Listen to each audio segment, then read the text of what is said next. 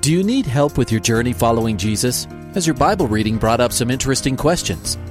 Um, I, I, I need a prayer request. Is I've heard um, pastors talk about you can't get to heaven just with good deeds. I was just wondering what you guys think. Is, the, is there a correlation between the seventh trumpet and Revelations as the last trumpet, or is he talking about some other trumpet?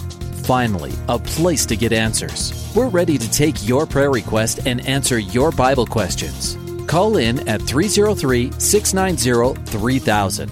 Let's join Calvary Live right now. Hey, good afternoon, everyone, and welcome to today's edition of Calvary Live. It's so good to be back with you live in studio. My name is Ed Taylor. I've been away for a week. It seems like it was longer, actually, but it was just a week. I was in Newark, New Jersey, and all places surrounding Newark, New Jersey, serving with the Rock Church in Newark, serving up at Hudson Valley and Poughkeepsie, serving, uh, ministering. I didn't serve there, but I was uh, connecting with Pastor Eddie up in Milford, Pennsylvania. Uh, and then we were back with um, Pastor Jim Kevney in uh, Dover, Morris Hills, and then meeting with pastors all throughout the area. It was a great full uh, week. Came back a little tired and a little under the weather, but the Lord is faithful uh, and He is our strength. And I'm coming back to you live today. Of course, unless this is broadcast as a encore, um, but not today. Not being not not as it's being delivered right now.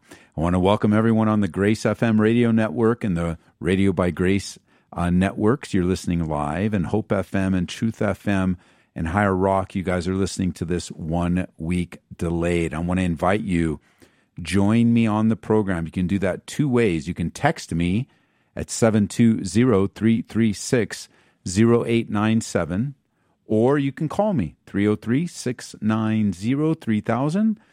And that's how the show works. This is the show where we take your calls and questions. We pray together, encourage one another in the Lord, talk about the things of God with an open Bible the only place uh, that true answers come from. It's not your opinion, not my opinion.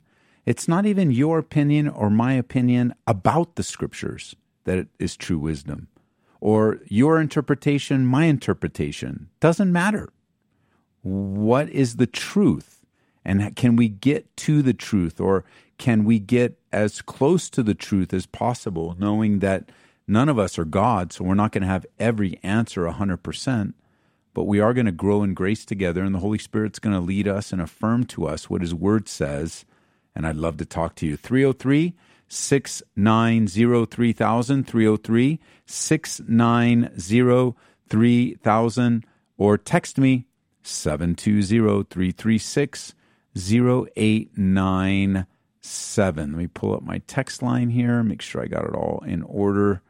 Would love to have you. We're going to be back in God's Word tonight in the book of Genesis. I entitled our message tonight, There's Something About Sarah.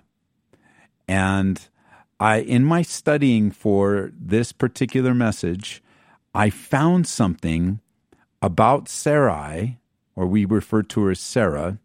Uh, I found something very interesting in the Hebrew language that I want to share with you tonight.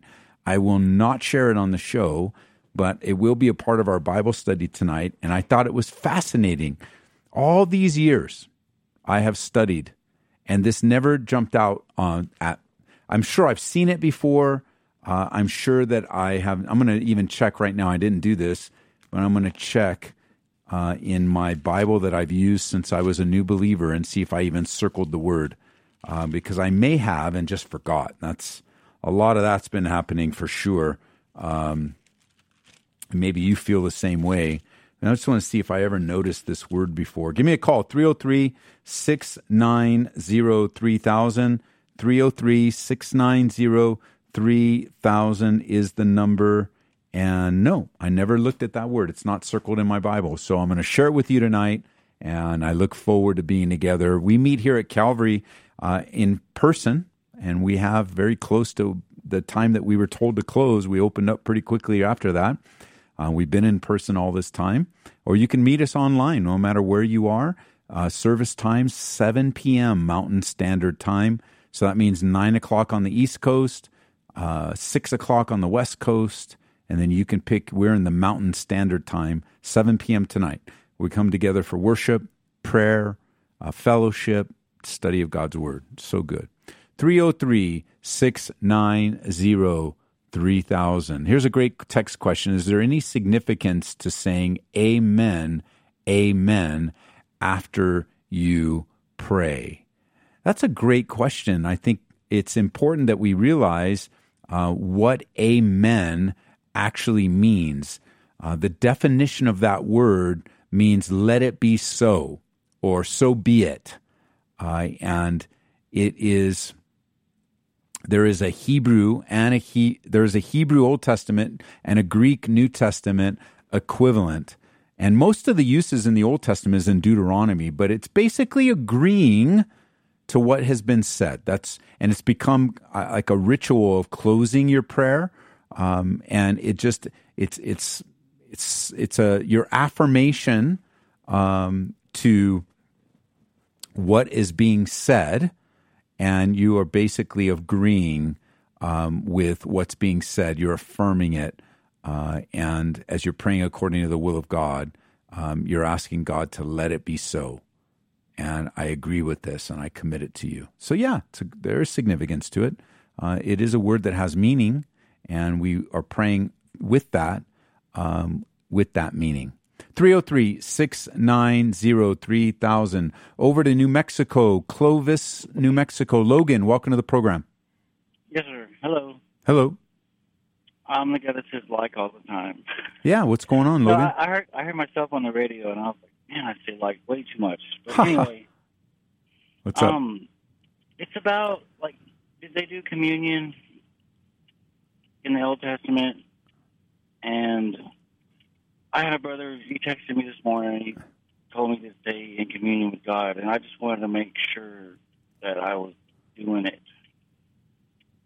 Oh. Not ritualistically, but heartily.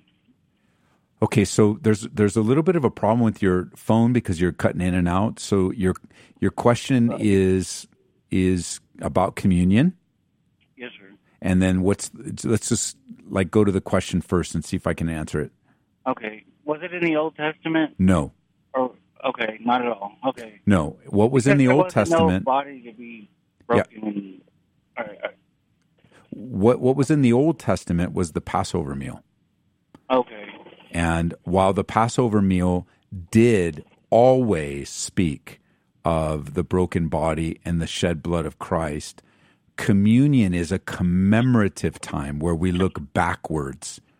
So, communion, as instituted by Jesus, did not exist in the Old Testament because communion is centered about Jesus, whereas the Passover meal is filled with typology of the coming Messiah. But the way that we understand communion today, as instructed by Jesus, did not exist until Jesus came on the scene.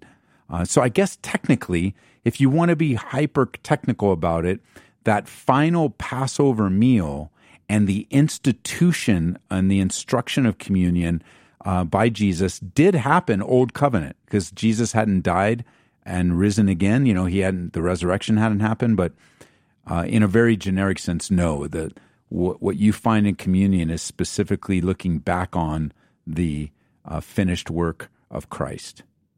Gotcha. So I had a brother. He texted me to stay in communion with with the Lord, and I just wanted to make sure. Like, is that when you break covenant on your own by sinning and not repenting? Well, again, you your phone cut out on what your friend said. Can you say that one more time? Your what? Your what'd your He- friend tell you? He just said to stay in communion with the Lord this morning and to kind of keep your head up.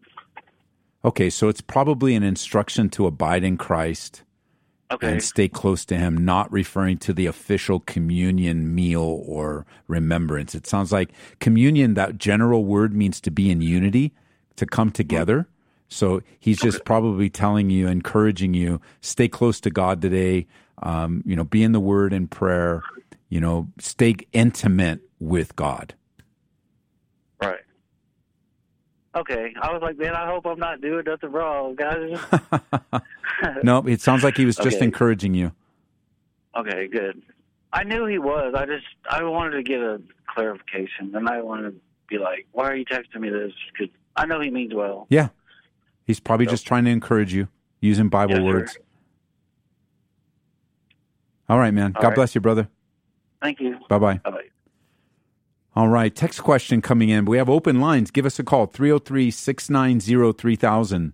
Wide open lines available to you 303 690 3000. Hey, Pastor Ed, think you may have missed it when you answered this the first time, but what was the purpose of God putting the tree of knowledge of good in the Garden of Eden if it was something that Adam and Eve weren't supposed to touch?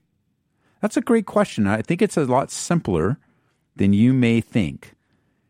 And I, and you may not even like the answer necessarily, but I believe it's the answer. Why did God put the tree of the knowledge of good and evil in the Garden of Eden? Because he's God. And he has the what I like to call, and it's theologians use the same phrase, the divine prerogative to put anything into the garden that he wanted at any time for his own divine reasons. So it has nothing to do with Adam and Eve. First and foremost, the primary reason God put that tree in the garden was for his own purposes. And we see that he used that tree, he used that as an opportunity to lay before Adam and Eve a choice so that their choice would be for their own benefit in the worship of God. Now, I, I, I get your question would it have not been easier to not have that temptation there to start with? And I would say, no, it would not have been easier. And what I mean by that is that if there was no temptation or there was no prohibit, prohibition, uh, there was no alternative, then God would have, you know, that would have made Adam and Eve, you know, robotic. And they only had the choice to worship God. And they had no alternative. So there was a genuine love toward God by resisting that temptation. But really think about this. Temptations are easily overcome when they're not when they're not uh, chosen. So you know when you're abiding in Christ, you're untouchable by temptation.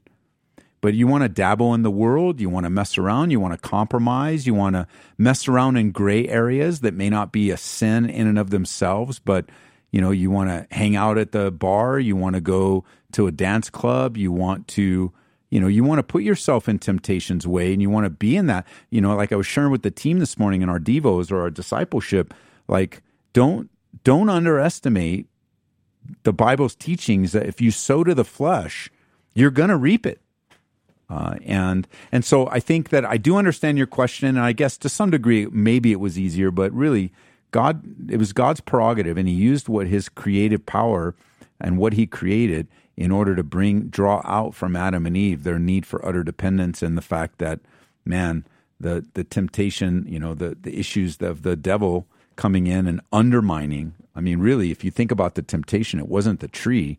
It was the devil taking advantage of the weakness of Adam and Eve's humanity and then questioning the goodness of God 303 690 3000 is the number. We're going to come back to line one. Julia, welcome to the program.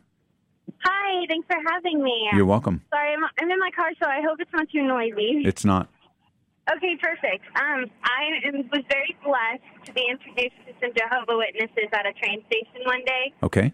um, and I just too want to pray for them. All right. One, and then I would like some advice on the best ways to witness to them. Okay. The best way to witness to Jehovah Witnesses is to validate their humanity, validate their willingness to worship and their desire to worship, and to understand the scriptures because they don't really understand the scriptures.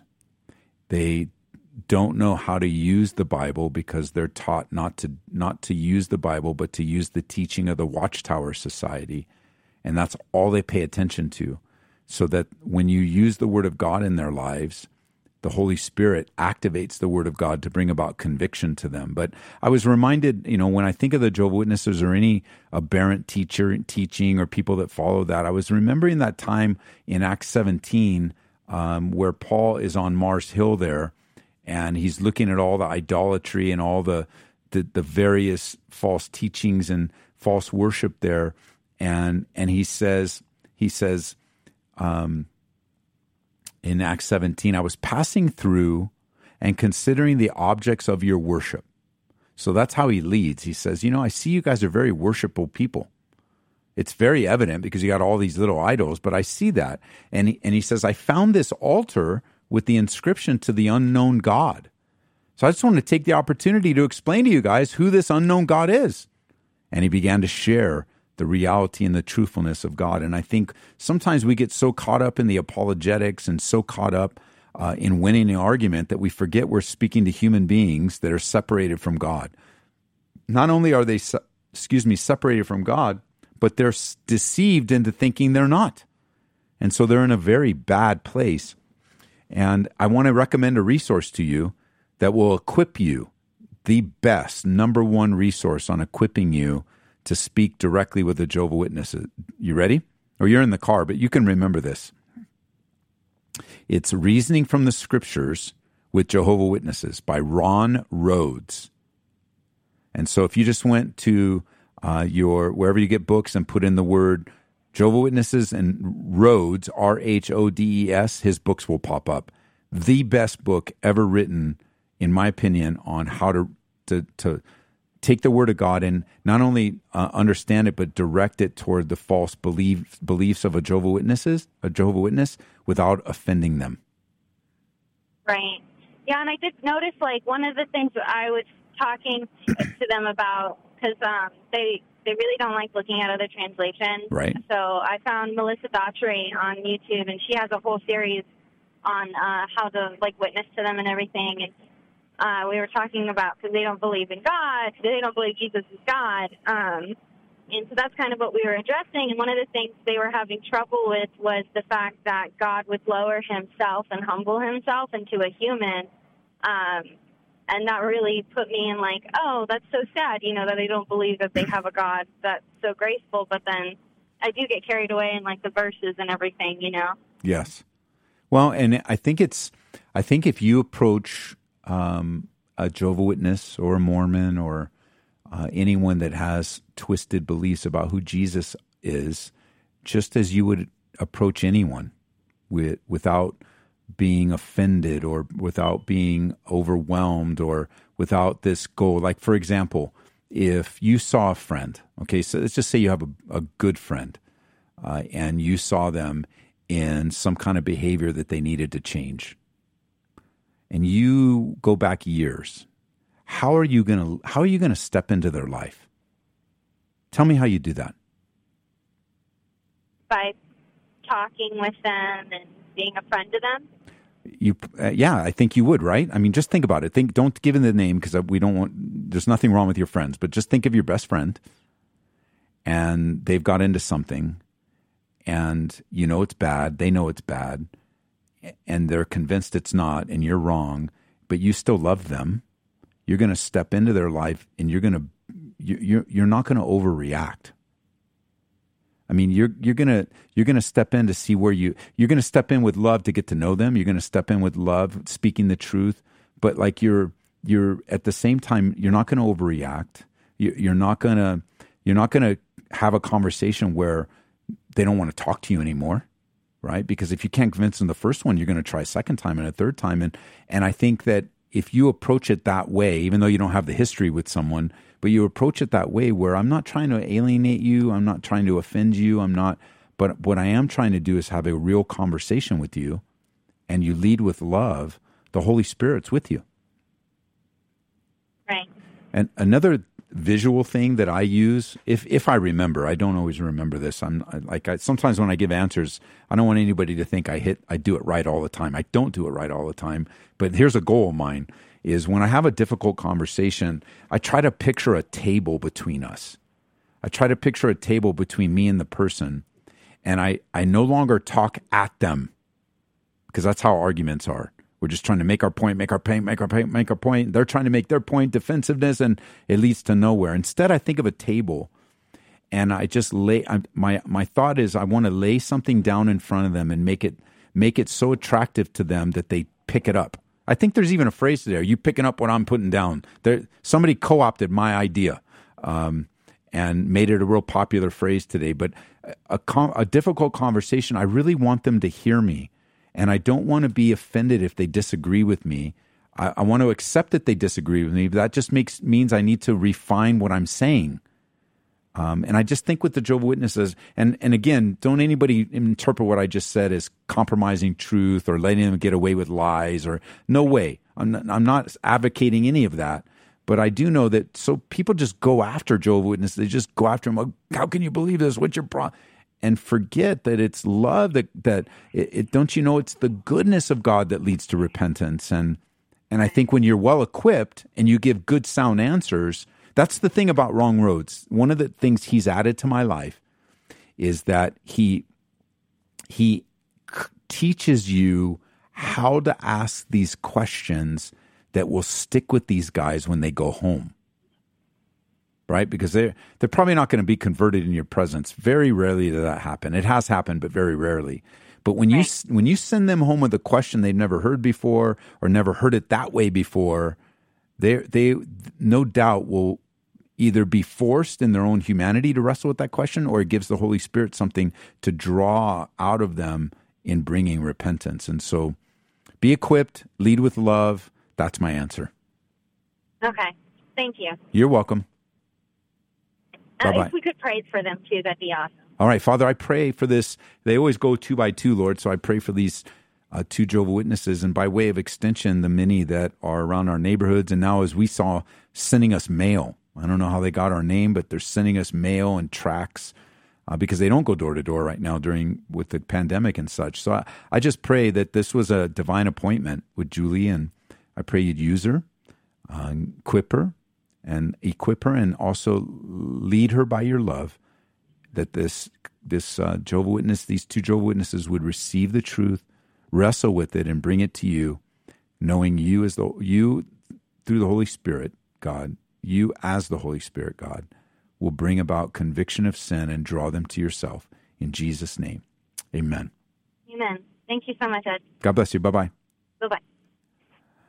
All right, interesting text question. I can't, I'm not going to go on to the next call without this text question. I thought this is very interesting, and it's good that you texted. It. I just finished Pastor Doug Wilson's audiobook called Get the Girl. In it, he talks about Christian men should be sexually attracted to their partner or potential partner. So let me, before I even get to your question, let me just say, I don't agree with that. I don't think it's leading the right way. I don't believe it is biblical to make that a, a criteria in relationships, number one. How does it God want us to look at partners sexually without falling into sinful temptation? God doesn't want you looking at partners sexually.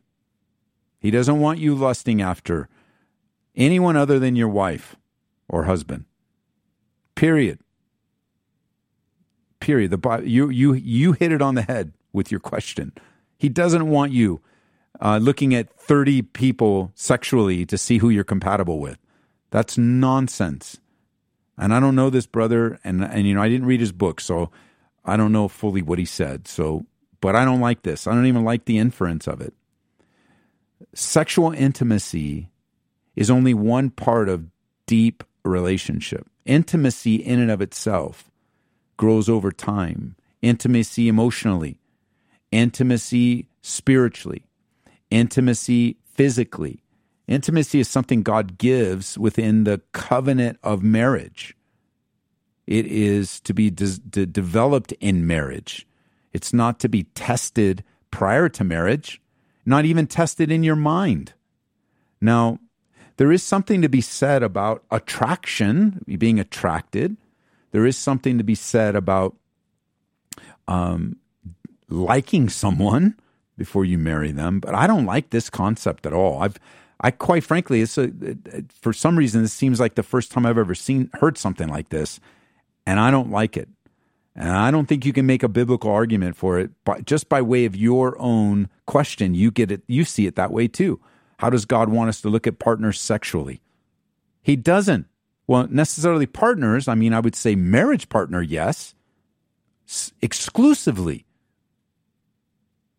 But potential, you know, potential fian- fiancés, like um, boyfriend and girlfriend, like that, you, you don't even want to awaken that even though it may naturally happen. Like so like i think it's there's an it's not a test for relationship but there may be a natural attraction. There there may be great temptation uh, in this area for fiancés uh, where even as we go through premarital we te- we we lead you down a path to be careful with one another um, to create environments where you can honor uh, your spouse and you know, the idea of being a fiance, you know, where you have a covenant um, of going forward of, of being married and there's a good chance of being married. You don't entertain these thoughts, but you don't deny them either. You pray through them and, and express um, your desire of, of love uh, and concern and care for one another.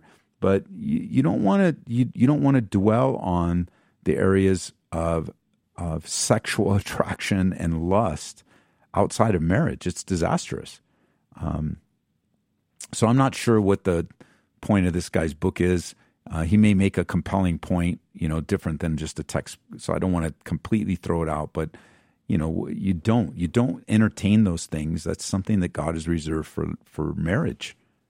Um, it's not reserved to the imagination and uh, outside of marriage. Period. It's disastrous. Whether it's your spouse or it's someone else or you're flipping through Instagram or TikTok or or whatever, and you know maybe I maybe this one, maybe that one, maybe no no no no. Uh, don't don't flee. Uh, let me let me just read to the scriptures and not give you my opinion. Um, this is a verse that I memorized very early uh, as a believer, um, and here here's here's the line that's drawn. You ready? First Corinthians chapter six verse eighteen. Flee sexual immorality. Every sin that a man does outside the body, but he commits sexual immorality, sins against his own body. And lusting after uh, someone that is not your spouse, sexual sin. And you're to run away from it, not test it out or entertain it.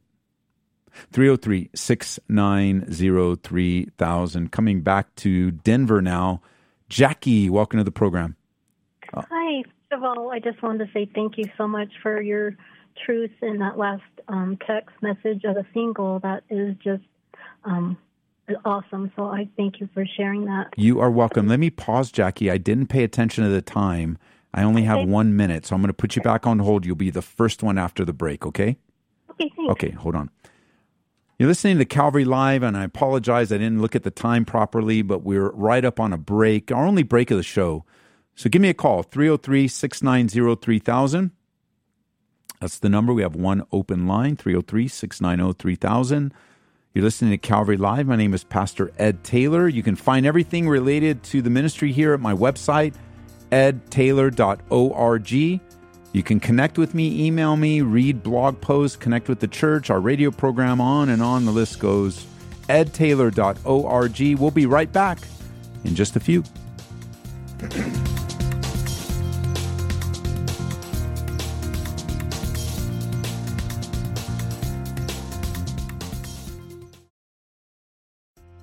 Welcome back to Calvary Live. Give us a call at 303 690 3000 or text us at 720 336 0897. Let's join Calvary Live right now. Hey, welcome back, everyone. Glad that you chose to join us this afternoon. Live radio. Uh, live radio that's surrounding Jesus, not politics. Isn't that great? Jesus is the center of our conversation and the, his word in our lives. So glad that you chose to join us. You tune in to Calvary Live. My name is Ed Taylor. That's my website as well. edtaylor.org. It's got to, got to be .org. Do not go to .com. A professional Santa Claus owns that domain, and he's not selling it for less than multi thousands of dollars. So Santa's not very generous. He's not as generous as people make him out to the to be.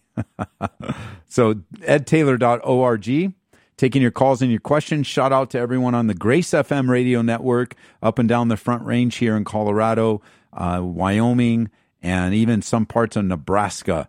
Uh, we're glad that you joined us. And then, of course, you guys on the Radio by Grace network all around the country, you're listening live. And our friends on Hope FM, Truth FM, Higher Rock Radio, you guys are listening to this one week delayed. Uh, but all that means is when you call the show, you get a you get a live host. We'll talk on the air. Some people hear it live. You can tune in next week and hear yourself on the radio. We're going to get right back to the phone line because we missed the time on there. Jackie and Denver, welcome back. Hi, thank you. You're I welcome. just wanted to know I'm starting a prayer group Okay. for prodigals at my church, and I was wondering if I was reading in Acts 2 today about them breaking bread, and um, they broke bread in their homes as they gathered together. I'm just wondering, can we have communion before we pray for people? Yes, Okay. absolutely. Okay, there's about 10 of us, and Yeah. I just I, I felt prompted that that would just really unite and get us prepared for hearing all the prayer requests. And you can you can and I would even add this, you can stay re- stay and remain open to the Holy Spirit. And one week you may do it before, another week you might do it in the middle, another week you might do it at uh, have communion together at the end.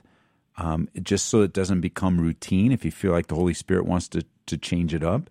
Um, but I think that unfortunately, formalized man made religion has made communion something that I don't believe Jesus ever intended.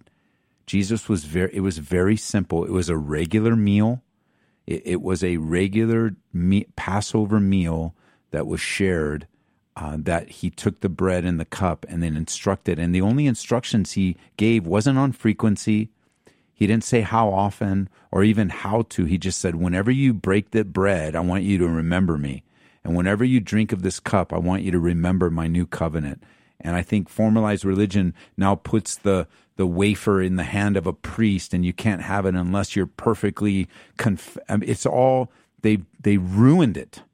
They've mm-hmm. ruined it because Jesus never intended it to be such a ritual where you feel condemned and beat up because you're not perfect, but rather he intended it for us to always and in some demonstrative way remember his broken body for us. What a great way to begin prayer to remember and mm-hmm. come in hum- humble and broken and appreciated. So, yes, you absolutely can have communion together before you guys start praying. Okay, thank you so much. And would you pray for this team, please? Sure. Can you tell me the topic of it again? It's for prodigal. Yes. Okay. Father, I mm-hmm. pray for Jackie um, as she gathers together with parents who are broken, desperate, desperately brokenhearted over their kids that have fallen away, that are wandering, that have no desire for the things of God, that are deconstructing, that are influenced by pop culture or the way things are, a thousand things. And I just pray for this group, God, that you would comfort them. I just think of their heart, their brokenheartedness, and the sorrow that's in such a group. And what a way to enter into sorrow, but by remembering the great sorrow that you express for us, Jesus, the great sacrifice that we would never forget, God, what what a pit you pulled us out of, how faithful you are to us. So bless this group, Lord, and let it be smaller and smaller, you know, as the kids come home. We pray that by faith in Jesus' name. Amen. Amen. Thank you so much. You're welcome, Jackie. Bye bye. Bye bye. It's kind of a, I felt pray, you know, by faith that, that the group was smaller, but man, this is, we're just seeing more and more people walk away. But I know a dad who's within eyesight that watched his prodigal come home. I'm looking at him right now, and we're grateful because the brother is a blessing to us. But it's hard, it's challenging. And um, so I'm grateful. So just so you know, Jackie, I'm looking someone eye to eye. There's only two of us in the studio, and I'm looking at one eye to eye. His dad came, or his son came home, and where sons and daughters do come home. True, I believe this, according to the words of Jesus. True prodigals do come home, and that's what we pray. All right, let's move on to Aurora, Colorado. Sarah, welcome to the program. Hi, Pastor Ed. Thanks for taking my call. You're welcome. Um, I had two prayer requests for you.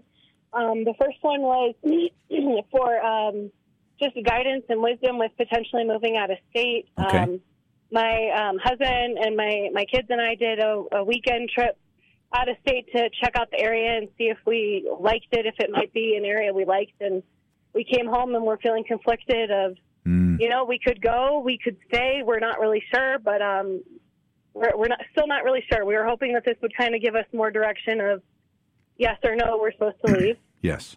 And um, sorry, the second part okay. is I, I have a little one year old, and I, I just am asking for prayer to be able to have the strength to be a good mom to them. Okay.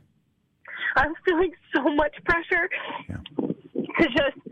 I'm, I'm very hyper aware that they they watch every single thing I say and do, Yes. and that pressure of better not screw up.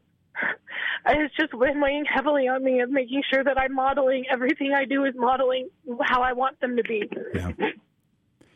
Well, I, I can understand that pressure. I, I would just speak into your life that you're putting too much pressure on yourself. And I think it's partly the way the world is, and everyone seems to be perfect parents but us. Um, and wanting to do the right, you know, you have the right motive. I look back, I've raised my children into adulthood, and I certainly wish I, I you know, I wish um, if I could do it all over again. I got so much more wisdom now than when they were younger. Uh, and I definitely would do things differently. Absolutely. Um, 100%. However, at the same time, God even used my mistakes and used my failures as a dad to make my kids the the, the men and, and young women that they are today. And every parent has regrets. And, and I would just encourage you don't put so much pressure on yourself. Um, be yourself. Be yourself fully in the Lord as a mom. Be yourself with all your faults and your failures. You know, one of the things I did uh, that I learned with my kids that never happened with my parents, I can't recall a time. I'm not saying it didn't happen, but I really never can recall a time where my parents apologized to me for failures that they made in my life or or the things that that happened, you know, especially my mom. And you know, one of the things the Lord gave me as a Christian dad was to get down on my knees, look my kids in the eyes and ask for their forgiveness for whatever, you know, if I lost it, I got mad at them. I mean, I remember a time as a new believer that my wife was away at a retreat, at a women's retreat. We were brand new believers, and my boys, we didn't have a daughter even yet, and my boys were back in the back room of the apartment fighting and, you know, being boys. They were absolutely doing exactly what they're supposed to be doing. But I don't know, it was a spiritual warfare partly, but my personal choice was to get angry with them. And I got so angry that I, I, I slapped the plastic. Uh, we had this very expensive plastic, um, vacuum and I broke the handle off and it scared the heck out of the kids. You know, they stopped fighting, but primarily because they were scared. Then I had to explain that to my wife coming. That was one of the first things. What in the world happened while I was gone? Why'd you get so angry? You know, and, and I just remember, and that's an episode stuck in my mind that, man, I wish that never happened. I was such a bad example to my boys. But you know, the Lord even worked out those sinful mistakes. And it taught me humility and it taught me about my anger that needed to be dealt with before the Lord. And that pressure you're feeling, there there is a responsibility, and that's true. But we want to be careful not to put on extra pressure upon ourselves because you just won't be a, a perfect parent. You just got to hear it from me. You will not be a perfect parent. But you know, you're not going to raise perfect kids either, are you? No. We we get to grow in grace together. And I know you're feeling the pressure about moving and a little bit of the division in your home, but I know as you guys pray through this, you're going to get through this season and you're going to be exactly the mom that God wants you to be. Because your sensitivity to the Spirit is what you want to feed. And any mistakes you make along the way, just be quick to correct them. You know, be quick to, you, you know, don't have any known sin in your life. Deal with the things that are obvious, right? Don't don't have any known sin in your life um, that you try to hide, or you know, it's eh, one of the things that we did in our home as a parents too is that you know we we early on like we're like you know what if it's not good for the kids it's not good for us And that's how we tried. We weren't perfect at it. I mean, geez, you could, if Marie was here on the other microphone, she'd tell you we weren't perfect parents. We still aren't perfect parents, but our heart is for the Lord. We want our kids' hearts to be for the Lord. And, and I know, I hear that in you too. And if you put all this pressure, and this is my final word on this, if you keep putting all this pressure on yourself, you won't enjoy your kids. You'll be too worried about trying to be perfect and you just won't enjoy your kids, all the faults and fa- and they won't enjoy you either because you'll be all freaked out all the time. Yeah, I'm already there. I know. You know, let me recommend a book to you I wish I would have gotten earlier. You ready? Yeah. Yeah. It's it's called Grace Based Parenting. Grace Based Parenting. I think the guy's name is Kimmel. Okay. And in the beginning, just the beginning of that book was so helpful because it gave all these different parenting styles. And I know early on my parenting style was fear. I was so fearful that my kids would turn out as bad or worse than me, especially my son Eddie. He's the one that got most of the. Um, he's our youngest, born to us as unbelievers, teenagers, and then we got saved. And I was so afraid he'd become a rotten, evil sinner like me. And and I was I made all my decisions based on fear. Don't do this, don't do that. What would it do to my kid? And and instead of grace and just extending grace and creating an atmosphere of grace that makes room for failures and mistakes and freedom and we talk through things and we pray through things and I really think it'll it'll sow seeds of hope in your heart and relieve some of this pressure. I really believe that. Okay. And our kids made it. As imperfect parents as Marie and I are, uh, Marie's a much better parent than me. Uh, as imperfect parents as we are, our kids made it and they love the Lord. Well, that's what I want more than anything is I just want to get them to that point and make that decision and I want I want to get them to the point where they when they're old enough that they can make that decision for themselves and it won't be a case of You taking years and years and years to figure out what they want in their life and if they're going to follow Jesus or not. Well, and here's the thing, okay? So I think many other parents are listening in. That's why I'm spending a little extra time on this. You can raise them in the way they should go, and they can still choose to reject Jesus. You have to understand that. And that's not going to be a reflection on your parenting. I know it'll feel that way. And I know we'll start thinking of all the failures we did and all the mistakes we made. And I didn't go to church that time and I got angry that I know, but you have to realize that they have the they have the same freedom that God gave you.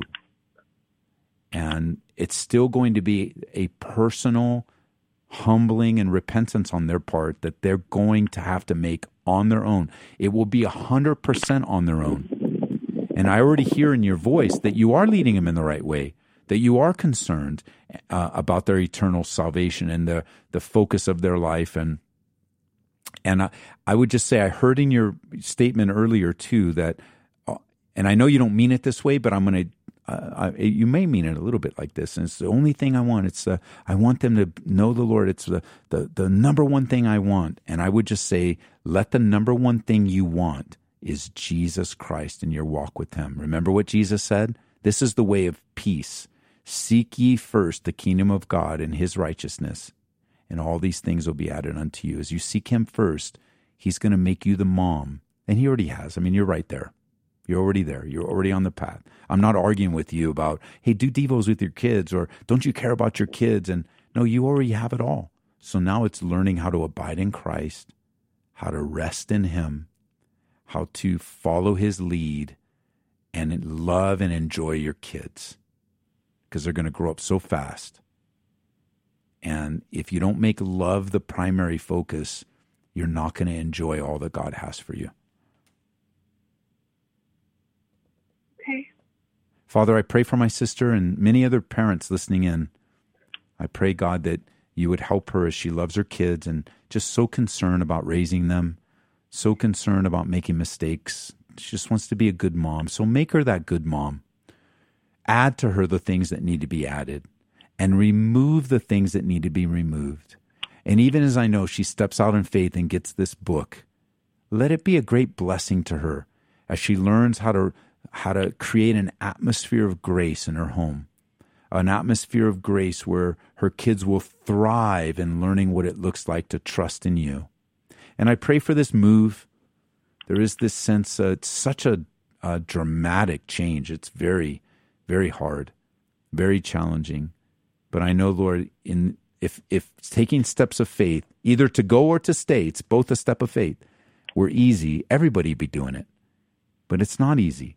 And so for those that step out like Jackie and her husband, Lord, help them to discern your will in Jesus' name. Amen.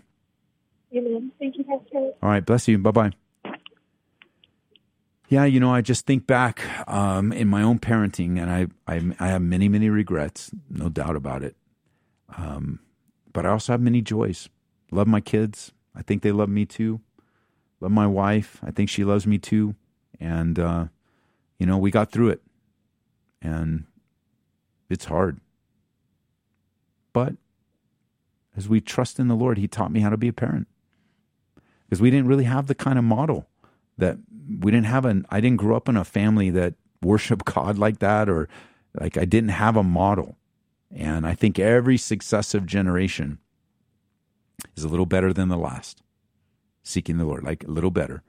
And I think my my home is a little better than the home I grew up in. And I would expect my kids, uh, their home would be a little better. And that's a good thing. 303 690 3000 is the number. Uh, great question here. Um, where did it go? There was a question here on yoga. Uh, what about yoga? And I don't know what happened to it. It just disappeared. Uh, I don't see it anymore. That is really weird. So, uh, there was a question on yoga, and it's on the air. It's on the air, but she hung up. There's no line three anymore. So, oh, it's line one. All right, that's what. All right, here we go. Jackie in Miami. Are you with us? Okay. Who's on line one? Nobody. All right, let's try Vicky in Pennsylvania. Vicky, welcome to the program. I got nothing. So hopefully we didn't have a catastrophic failure here. 303 690 3000 is the number. 303 690 3000. Do you want to just go back and make sure we're still on the air? And uh, don't know. Open lines 303 690 3000. Taking your calls and your questions. If you can hear me on the air right now, text me. Just say, I hear you, Ed. And call me back if you something happened with the phone lines. I see they're ringing. So, yeah, who knows? It happens. You're driving along and your phone drops. Um, and I'd love to talk. So, Jackie, if you're still listening in Miami, I'd love to hear it. Uh, Vicky, if you're still in Pennsylvania, I'd love to hear it. Uh, call me back but all the lines are full again. So 303 690 3000. While we're sorting through the calls, we're going to be here tonight here at Calvary Church in Aurora, Colorado. We're studying through the book of Genesis verse by verse. And we are in finishing up chapter 12 of Genesis. And I found something or I discovered something that in 30 years I've never seen before. And I want to share it with you as a part of our Bible study tonight. It's very encouraging. Thank you guys texting in that you hear me. We're on the air. Don't know what happened. Maybe just two calls dropped at the same time. No problem. So thank you guys. Thank you for texting. Uh, everybody's hearing. Everybody's hearing. Thank you guys. Um, so uh, we're here tonight. I found something. I'm not going to tell you on the air. Maybe tomorrow, if Lord willing, I'm on the air. I'll tell you tomorrow. But tonight we're in Genesis 12, and there's just some really cool thing. And I'm going to tie it in with the New Testament as well. Um, I mean, it's a great chapter. It's the faith chapter. It's there's so much in it that I couldn't finish it, and I didn't want to finish it. I guess I could have just by glossing over stuff, but uh, I I didn't want to finish it, so I split it at least into two weeks. So we're going to finish up chapter 12 tonight, and Here's a text coming in. I hear you in Tucson. Well, hello, Tucson. About ready to get a double double when the show's over. Well, I can't eat before service, so I'll eat my double double through you. Bless you guys in Tucson. I love Tucson. I love visiting Tucson. I love the conference at Calvary Chapel, Tucson. Pastor Robert and all whole team there. You Tucson's such a great city to visit. I love my time there. just so much. I have so many great memories um, and so much been added to my life from Tucson. I'm grateful. So I'm glad you texted me and told me where you were because it just reminds me of what a blessing that city has been in my life. All right, here's a great question here in Aurora. James, welcome to the program. Hey, James, Hi, you're on the air. Ed. Hi, Pastor Ed. Hi. Um, so I did have a question, and my question goes around: um, Is it that God chose us, or do we choose God? Both. I know it says both. that His children will hear His voice, and He calls His children. Um, so what I'm wondering is, i does He choose us, or do we choose Him? Both. The answer is both. You God chooses us and we choose him. Right? It's very similar to this phone call. You know, who um who chose to talk to each other? Well, you called and we answered. You spoke and I spoke back to you. That's how relationships Okay. work. And God is the initiator. So I know there's a lot of debate on on election and choice, and and there's much to debate, and we can argue all day about it. Not you and me, but in general. Um, but it's very clear: God is the initiator, we're the responder, and we're both involved in relationship. Okay, that's encouraging to hear because um, how I was almost thinking about it is, um, of course, maybe there's some that God just um, doesn't call or they're not going to be chosen by Him, and if that's the case, then are they kind of doomed, if you will? Well, you you you look at anyone that's doomed has made a conscious choice not to repent of their sins. Nobody's going to be held accountable for something they didn't do. That's like uh, let, let me let me put it a different way. Just in the human realm, I mean, and what's true for humans, think of it so much more with God. Um, and and so let, let me let me just say something and see what you think, James. I'm very mad at you, and I will never speak to you again because you did not send me a birthday card, and I don't like you anymore. And don't ever call the show anymore. Is that fair? Is that a right? It, it, would I be just and fair to say that to you? I would, um, I would kind of be in the middle about that, um, just because um, I don't really go by fair. Not Okay, sorry so what would you say? But What- there's what- a lot of unfair things that happen. Of course, I believe in the Well- Bible as well too. But um, I would believe that would just be your choice and how you felt. And of course, it would, wouldn't make me the happiest, but I wouldn't want to take away from, of course, what you were feeling. But that's kind of like the that's kind of what you just said. It's kind of like the world's way of thinking. Well, you can believe whatever you want to believe, and you can. But but I I think it's more absolute than that, James. I think your response would be, Ed, what are you talking about? I don't even know your birthday.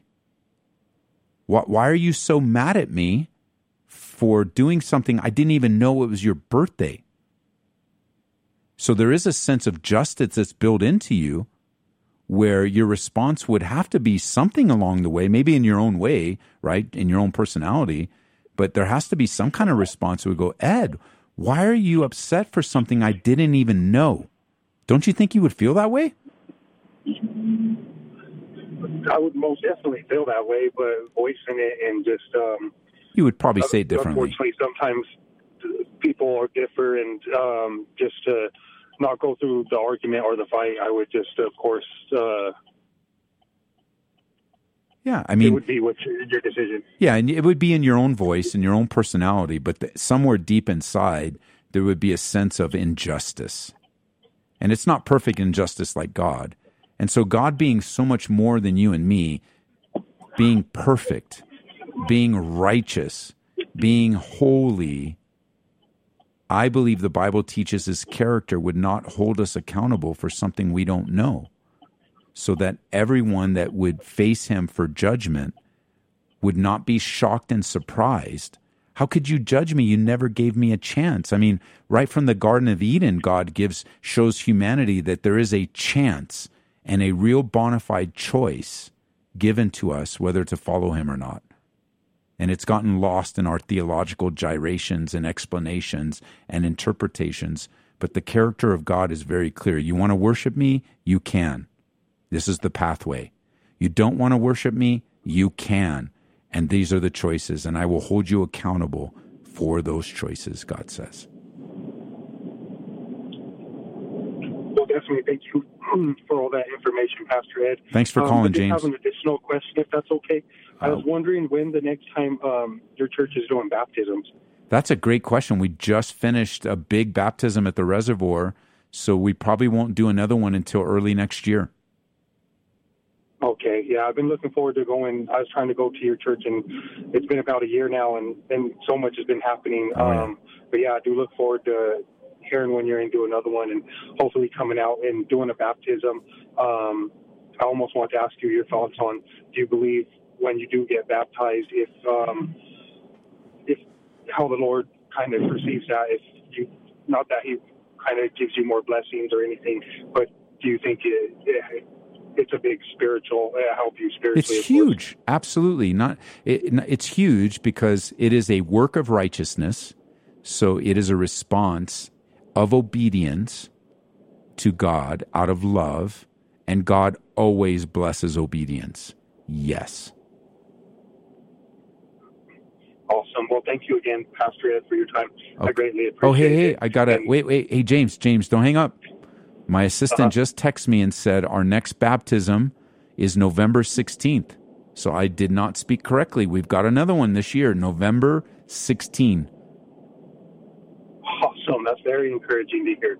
I'm hoping to definitely be a part of that one. Well, come back to Um, church and- before that. Why, why don't you come and worship when there's come back to church? Or go back to Yeah, I church. definitely got to make it in on, in You on got the to. Sundays. Do it. That's that's the, that's more important.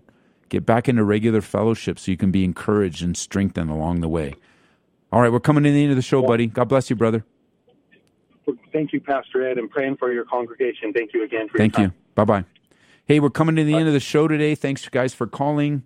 A couple of little blips here and there. Could have been user error. It could have been me, but I, you know, looking at the calls dropping, go, what happened? What happened? Hey, come to church tonight, 7 p.m. Hey, James, I should have told you, come to church tonight. We're going to be gathering in two hours studying the book of Genesis here, calvaryco.church. For the radio station, gracefm.com. Lord willing, we'll be here tomorrow live from the studios of Grace FM. Have a great night in Jesus.